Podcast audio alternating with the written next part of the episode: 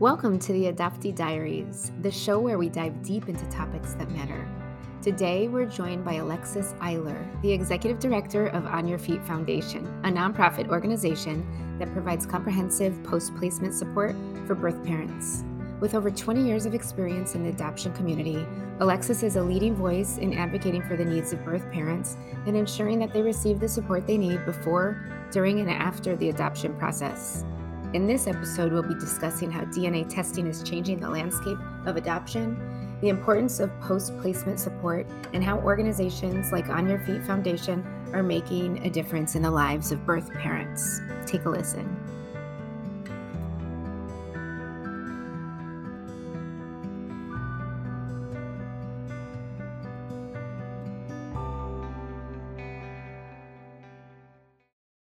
Alexis, thank you so much for being here today. Before we dive into our conversation, I want to give a little background on you. So as a Chicago native, Alexis earned her bachelor's degree in French and psychology from Barnard College of Columbia University and did her graduate work in organizational psychology at Teachers College of Columbia University while working as an analyst for Citigroup in New York.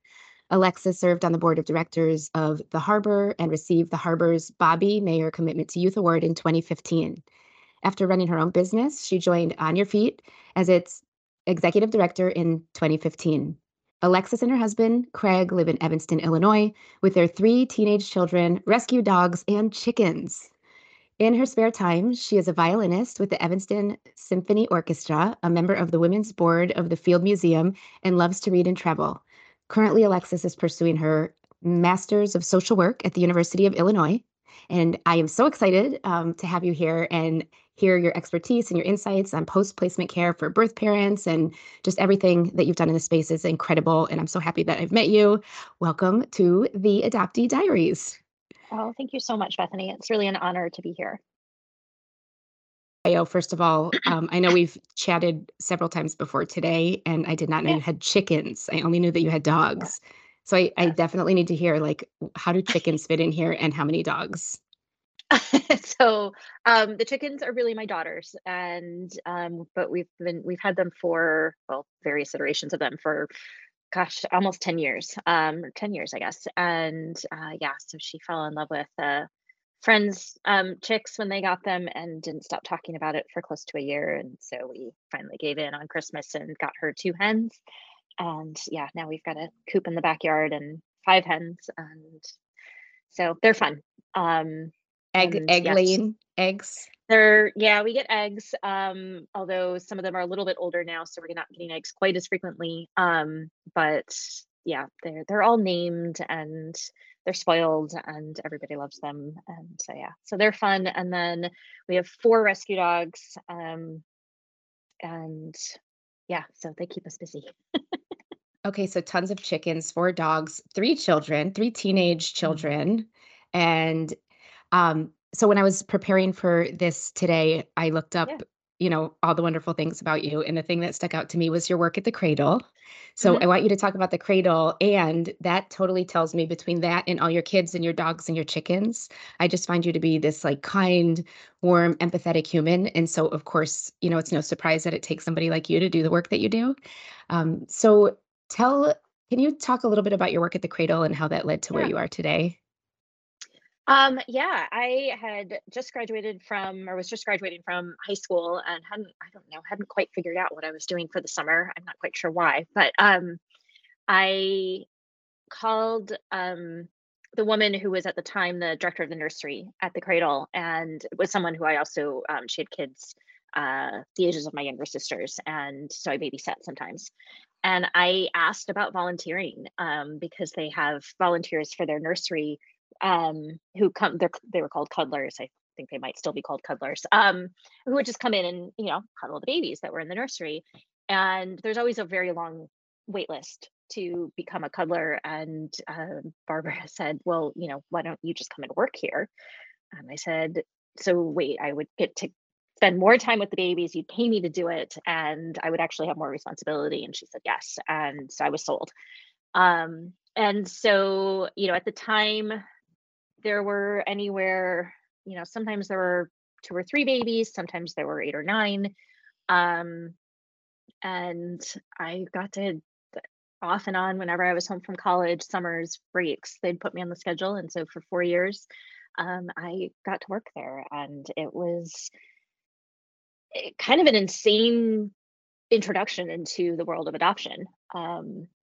Most of the babies that were in our care, there was typically a reason why, there wasn't an immediate placement. There was, drug or alcohol exposure, some kind of other health concerns, or, the adoption was being contested. There was one baby in particular that I remember because he was there for quite some time, and he became like he was my little boy, and I just loved him to death. And I think the father was in prison. And so they were having a hard time getting, relinquishment signed. But so, yeah, it was interesting. And sometimes the biological parents would come and visit. Sometimes I was the one who placed that baby in the adoptive family's arms for the first time. Wow. So yeah, it was, and I'm still in touch with some of the nurses to this day that I worked with. So yeah, it feels like difficult work because it's emotional work, all of it. Yeah. Also so necessary. I mean, I can never see a day where snuggling on babies that are sort of in this in-between phase, I don't see a day where that ever won't be necessary. So, my whole adoption, I think, story at this point, and you and I connected on Instagram. I had just found, I found my story out, layers of my story kept continuing to sort of unfold. And in the summer of 2022, when I started to dig around online just for other support groups or just to see what other stories were out there, I kind of think it was a little of divine intervention that I did that. And I started to really search for different organizations and other people that maybe are experiencing something like I was, knowing that I reconnected with my birth mother.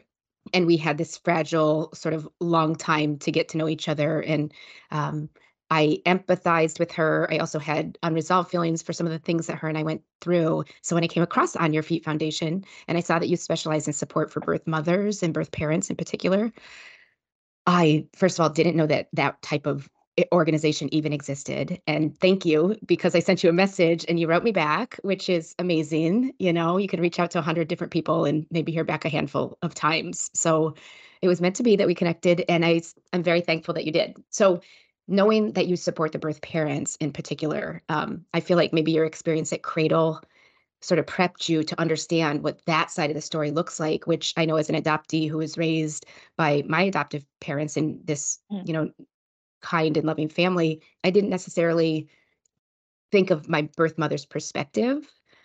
So I don't know if there's anything there that you could talk to about like how your work supports the birth parents. Maybe you can give a little bit of that. And what I would really love to know too is when we don't think about the other perspective, we don't know anything about it. And also, I didn't know that your organization necessarily existed until I found it. So what kind of work, can you talk a little bit about the work that you do to support birth parents? And then I think the second part of that question is how can they find you? Do you find them? Do they find you? Like, how can we make sure that they know you exist? I think is probably the second part of that question. Yeah, absolutely. And you touched on a lot of it. Birth parents are, tend to be the invisible piece in the adoption triad or the adoption constellation. And that was by design, in the baby scoop era, spanning from, the end of World War II up until Roe in 1973, if you were an unwed woman who found yourself pregnant, you were a bad person. You'd done a bad thing, and that needed to be hidden. And so you had maternity homes, you had, the girl in your class who went to help a sick aunt for several months. There was so much shame and stigma associated with having a baby and outside of marriage. And those women were told, you never talk about it again. If you do, you're going to bring shame on your family. Shame on yourself, you'll never get married, you'll never, have, children in a way that's respectable. Fast forward to the 90s when open adoption started becoming really kind of what at least we knew was probably better for the adopted child. to know the roots, their origins, where they came from. And so that's kind of where On Your Feet came out of. In 2001, we were founded out of an adoption agency with adoptive parents, adoption professionals, and a birth parent who said, open adoption is this thing now, but nobody has any tools or resources or, guide as to figure out how to do it. And so being able, though, to provide that support for birth parents, to recognize that there was a need there, that they didn't just walk away and forget about their children as instructed, prior to that. And open adoption was going to require being able to navigate navigate adoption. So we started out small. It was little things like gap grants to help a birth parent get books for a class for school so they could take, go to college or take the GRE, a bus pass to, get to and from, help with kind of finding jobs. And also, though, just providing a community. Birth parents, with all of the shame and stigma and stereotypes surrounding birth parents, they lived in the shadows. And so giving birth parents that community of, other birth parents who had walked this path and shared this lived experience, so that they didn't feel that they were alone. And so that's kind of, where we've come to today in the work that we do. The work that we do is a lot broader today. We started out just working with birth parents in Illinois and Indiana. We now work across the US and Canada. I think we have birth parents from 47 states. Wow. And then I think we're at 2 or 3 provinces in Canada. I remember looking up data for how many adopted children are in the United States, for example, which means for every adopted child that's even on record in the United States, which we know there's probably more, there's a birth mother behind there and a birth father behind there and a whole family of people, sort of the before and then the whole after family too, once the child is entered into their new life with their new family. So I never sat and thought about too much, beyond however I was impacted, definitely until I met my birth mother. So I totally appreciate some of the things that you posted on Instagram, which is, what made me reach out to you was this experience that I had of meeting my birth mother and feeling all the feels, which I now know are totally normal feels. So they're finding you. Is there any, I'm thinking about maybe the birth parent that might hear this and not know that this support exists or not feel comfortable to go out and identify this, because you have to bring it to light. Right. Right. You have to bring it to light. If you've been harboring the secret and totally put this whole thing behind you, and now you're 30 years out, 20 years out, 40 years out, however many, I've met birth parents that have been harboring this. What advice, how do you get them to sort of feel safe and comfortable to even make that first step to call your organization? That's a great question. I think the first thing that I would say is, to anyone listening, you're not alone. And I think that that's kind of the biggest hurdle to get past. There are hundreds of thousands, if not, millions of birth parents out there who, are in need of support, are in need of community, and that's what we're here for. We also recognize, though, that it's scary, that a lot of our birth parents placed in secret, friends and family may not know. If they placed, decades ago, their spouses, the children they parent may not know. And that's really scary. And, and then the thing is it's hard to hide anymore too, with DNA testing and social media and nosy relatives. It's really, really hard to hide. Check. Yep. Yeah. And so, we're here. We get calls on an almost weekly basis from someone who, someone did a DNA search, someone found them, they, how do they navigate this? But, going back to, lowering the barrier to entry, we recognize because of where people are in their lives, because of, the public status of their placement, that showing up at a support group might be hard, going to a retreat might be hard, but there are other things. So we run virtual support groups. We run about 7 of them a month.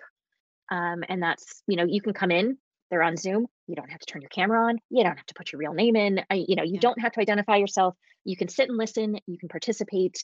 And that's, that's kind of the trend we see. We see a lot of, these are only for birth moms, the support groups. you know, a lot of, we'll see birth moms join and, you know, they'll come on from their phone, or they won't have their camera on, and it might be months, and then they get comfortable. They realize that this is a safe space. And we're very careful, you know, about, we do screen who, you know, we let into the call. You know, to date, we have not had an issue with someone getting on a support call who shouldn't have been there. You know, we do work with people really one-on-one to try to make sure that, you know, that this is a right and safe space for them.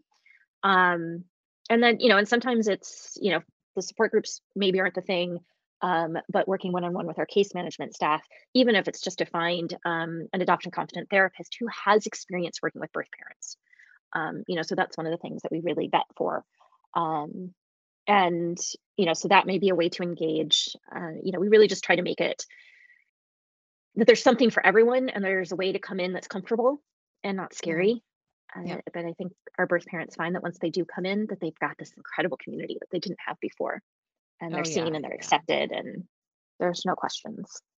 I know. I know for me, the hardest part was like making the call, telling my story and things like that, that just sounded, the first time I ever told like my story was at a panel event at an adoption foundation conference. And I was shaking. I mean, I told you when we met, I'm like, I'm a crier and I'm not used to public speaking. So it makes me extremely nervous. And I thought I was going to be nervous to sit on this panel and have this conversation, to be talking about this.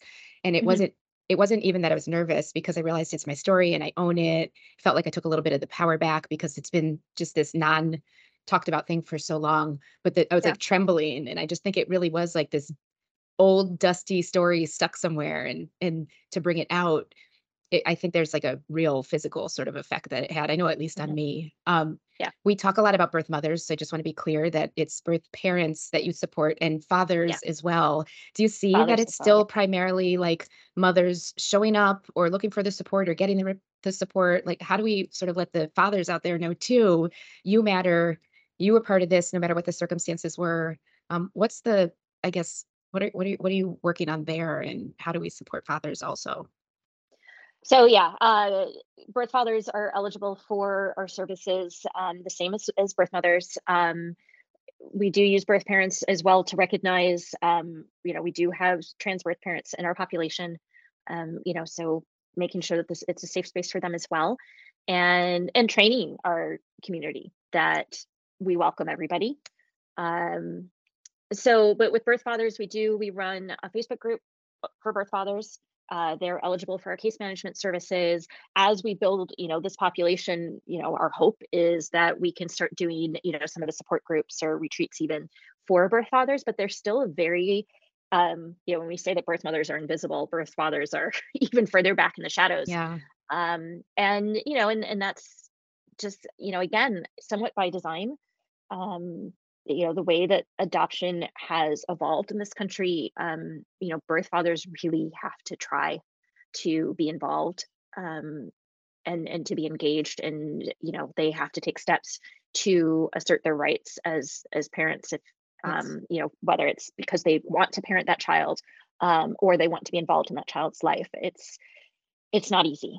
Yeah. I had the pleasure of having reunion with my birth father, and when I met him and I heard his perspective, his side, his experience of the story, I had, you know, talk about not really understanding my birth mother's side. I was totally, his rights were taken away from him. So the healing that has been able to happen in the reunion, I think for him, it's as big as my healing and everybody else's that probably experienced something similar, but I learned so much from him and the pain that he had experienced because of losing some of his rights. It's such a different, they all matter. All the different feelings matter in this whole conversation. And they're all also so vastly different. So I think the support, knowing that the support is out there, was huge for me. I was 43 years old when I found out, when I did my DNA test. So we talked about how DNA has changed the landscape, because it's not a promise that you're going to be able to sort of go through this and keep it all secret, no matter where you are, right? Adoptive parents cannot necessarily, and nor do we recommend they do, keep any secrets from their adoptee, their child, and same obviously for the birth parents. So you've been in this, I guess, industry long enough that you have seen the pre DNA tests and things like that. And then now we're living post. Talk about like DNA and how that's changed and how you're dealing with that as an organization. It's fascinating. I think that the big takeaway with the availability of DNA testing is, the adoptive parents just need to tell the truth from the very beginning and not conceal, where their child came from, what their story is, because there's no stopping anyone from figuring it out if they want to at this point. And I think when we keep secrets, we cause more harm than good. Even if it's coming from a place where we think we are protecting somebody, it's not going to work out that way. And we see that on a daily basis. I will pick up my phone and it will be someone on the other line, a birth parent who, someone did a DNA test and now their story is out there and they've never been able to tell anybody. They've never been able to talk about it. So I will, it'll be 5:00 on a Friday and I'll pick up the phone and, it's some, person who I'm the first person that they've been able to tell this to talk about it. And, and it's heartbreaking to me, because I think if we had the supports, if we had the pieces in place, if, we really took a holistic look at adoption and made it, we talk about making it child-centered. I think adoption, you cannot eliminate the trauma of taking, someone away from their biological family, but there's a lot that we can do to minimize it and to address that trauma and to get in front of it. And so I think, DNA testing may force our hand on that, but that is what we have to do. But getting those supports in place from the very beginning and really advocating for honesty in adoption on the birth parent side of things, continuing to work to remove the stigma.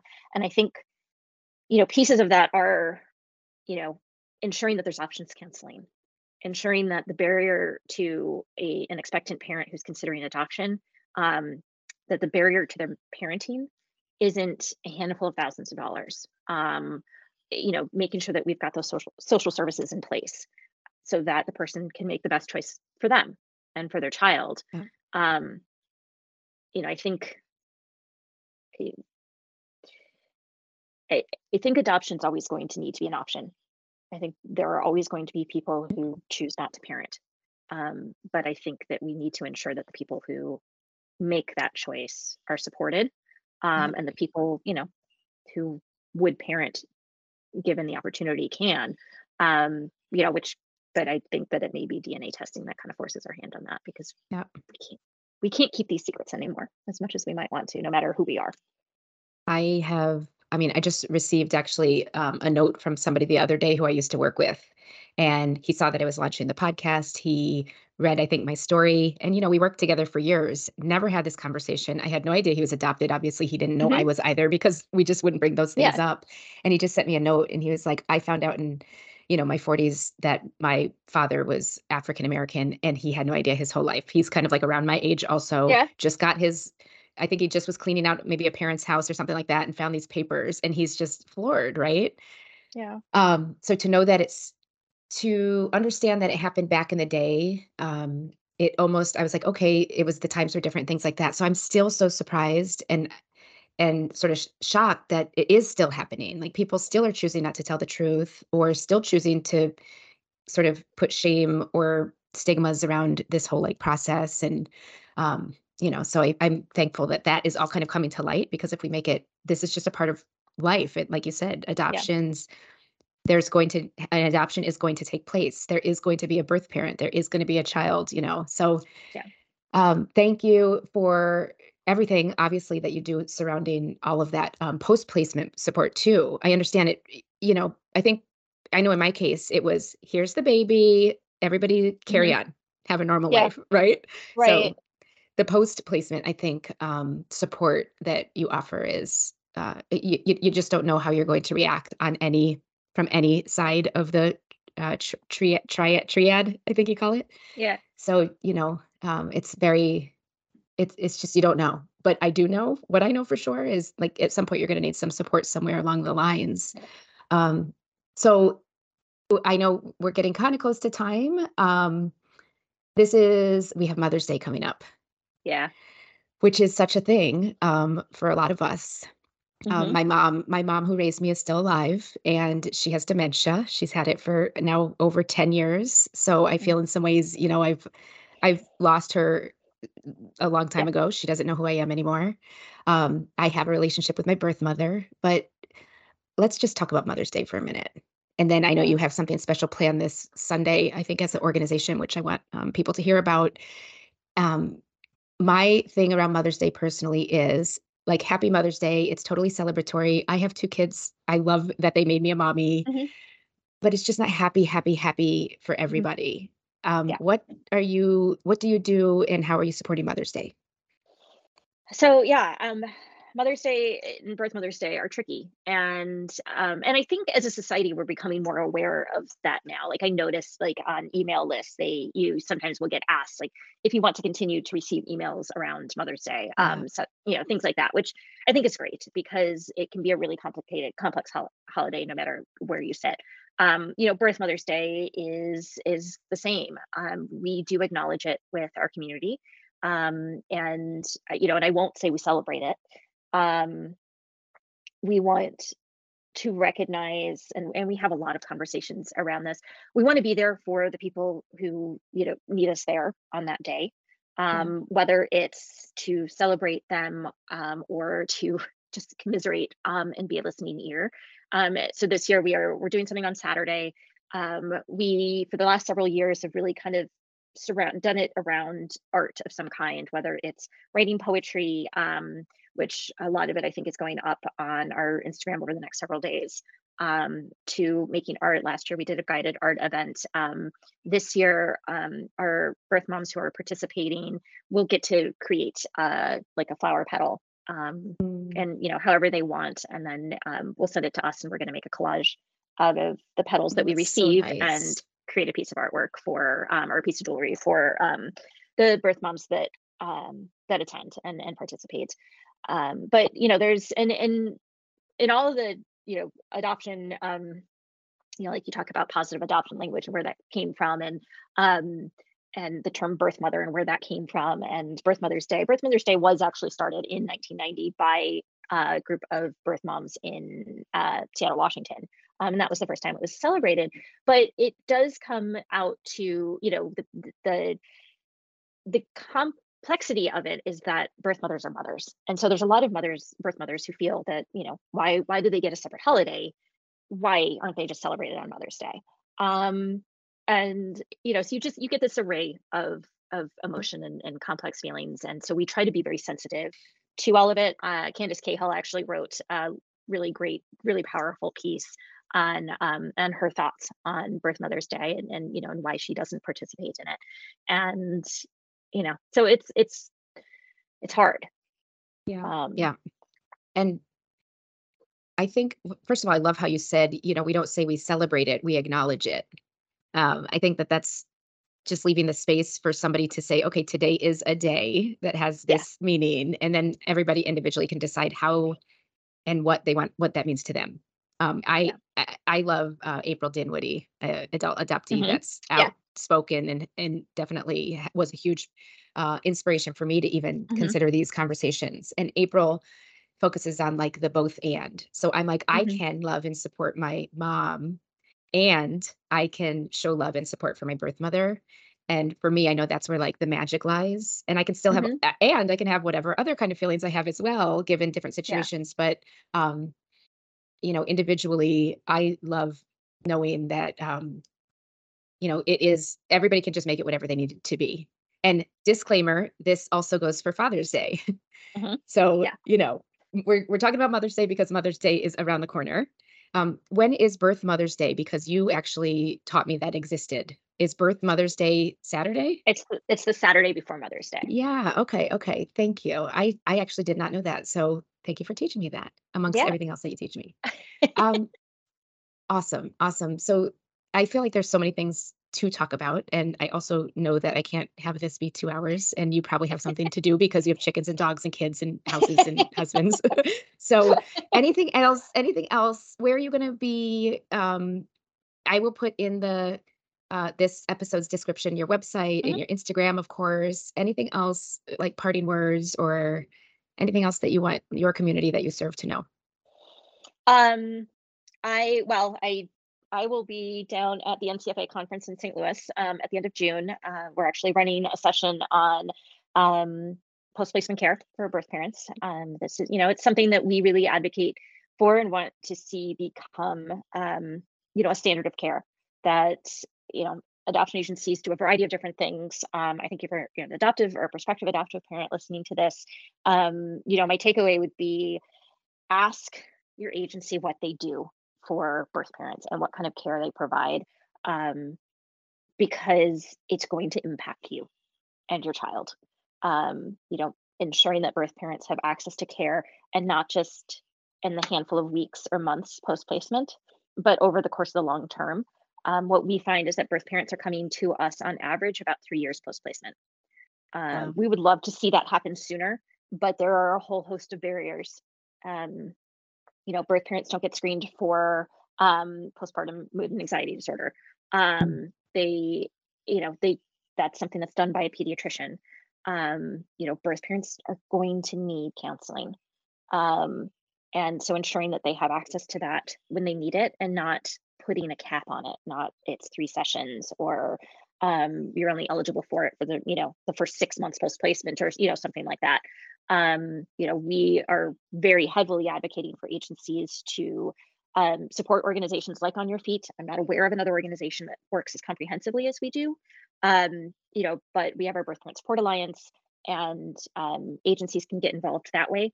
It provides a neutral space for birth parents to connect, because often they don't want to go back to the agency where they placed, because that's the site of trauma for them. So they don't want to do that.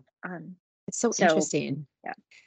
Yeah. Trauma, you speak of trauma, which is a word that totally was not in my vocabulary until I started doing some research and really self-awareness on this topic. So it is traumatizing. Beth Tyson, a childhood trauma consultant, recently just put something out about regular, good old standard childbirth is traumatic, right? Yeah. The things that happen to our bodies, you're rushing here, there, like just the whole thing is traumatic anyway, under the best, most quote unquote normal of circumstances. Exactly. So in these circumstances, it is traumatic. And to your point also about it being not just a 6 month out, timeline, and for you to sort of say in 3 years, you see some people come. I find that interesting too, from just taking away my experience and hearing from others that are, again, around my age in their 40s, as was I in my 40s, you become a little bit more aware. Maybe your parents are aging and you start to you feel like you have permission to be curious as an adoptee. So I would definitely just throw out there, and you probably know this, but I'll say it anyway. Yeah. In my 40s, when my birth parents were in their 60s, is when I opened the Pandora's box on this thing with my DNA test. So, my birth father, I think, was 65 when I sent him the message. So 43 years after his daughter was born, he is now having to deal with something that he tried to squash, down and forget about. So lifelong journey for sure. So I appreciate you so much. Thank you for saying yes. Thank you for answering my DM on Instagram. Always. I know, you're so sweet. I hope you get flooded with new messages and, things like that once people hear about you and what you do. And you are so sweet and so kind. And now I know why, because you're a professional cuddler. You're a professional baby cuddler. And of course you're sweet and kind. But I really do. I love you. I have this special place for the people that sort of, it's so hard to send out the first message, I think I might need to talk, or I want to tell you a story, and it's hard to do that. So when you get a warm response on the other side, it really just, honestly, I'm here doing this and talking about this, and you're one of the reasons why. So I appreciate you, and I thank you.